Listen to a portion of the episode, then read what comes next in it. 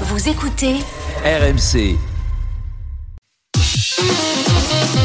Oui, Apolline, la natalité chute. Bah voilà, bah Charles peut pas être partout, moi non plus. Et on a de moins en moins d'enfants, ce qui fait réagir notamment les époux Pélissard de l'émission Famille XXL sur TF1 qui nous disent Bon, nous, on charbonne, hein.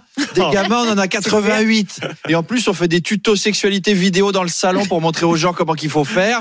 Euh, Vas-y, chérie, enfile ta cagoule en cuir et sors le caméscope. Là, on va adapter le roman de Bruno Le Maire. Après, on enverra la cassette à Apolherbe, là, sur RMC, parce qu'il y a l'interview à 8h30. Euh, Véronique Courgeot nous dit, si vous avez besoin d'enfants, je peux vous en décongeler un ou deux. Oh non, non.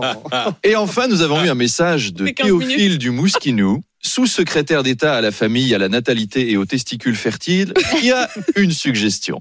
Bonjour. Je m'appelle Théophile du Mouskinou et je voudrais m'adresser aux enfants qui écoutent RMC. Mm. Les enfants. Nos études montrent que les adultes ne font plus de bébés.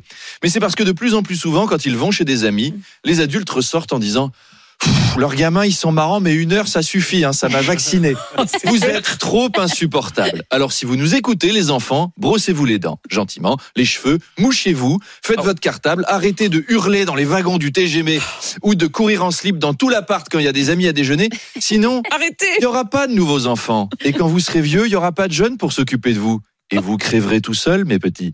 Alors, soyez sages et relancez la natalité en offrant à papa et maman un coffret Smartbox, voyage en amoureux et découverte du vignoble bordelais, pour que papa soit suffisamment bourré pour avoir à nouveau envie de maman. Et ben voilà, l'État fait quelque chose.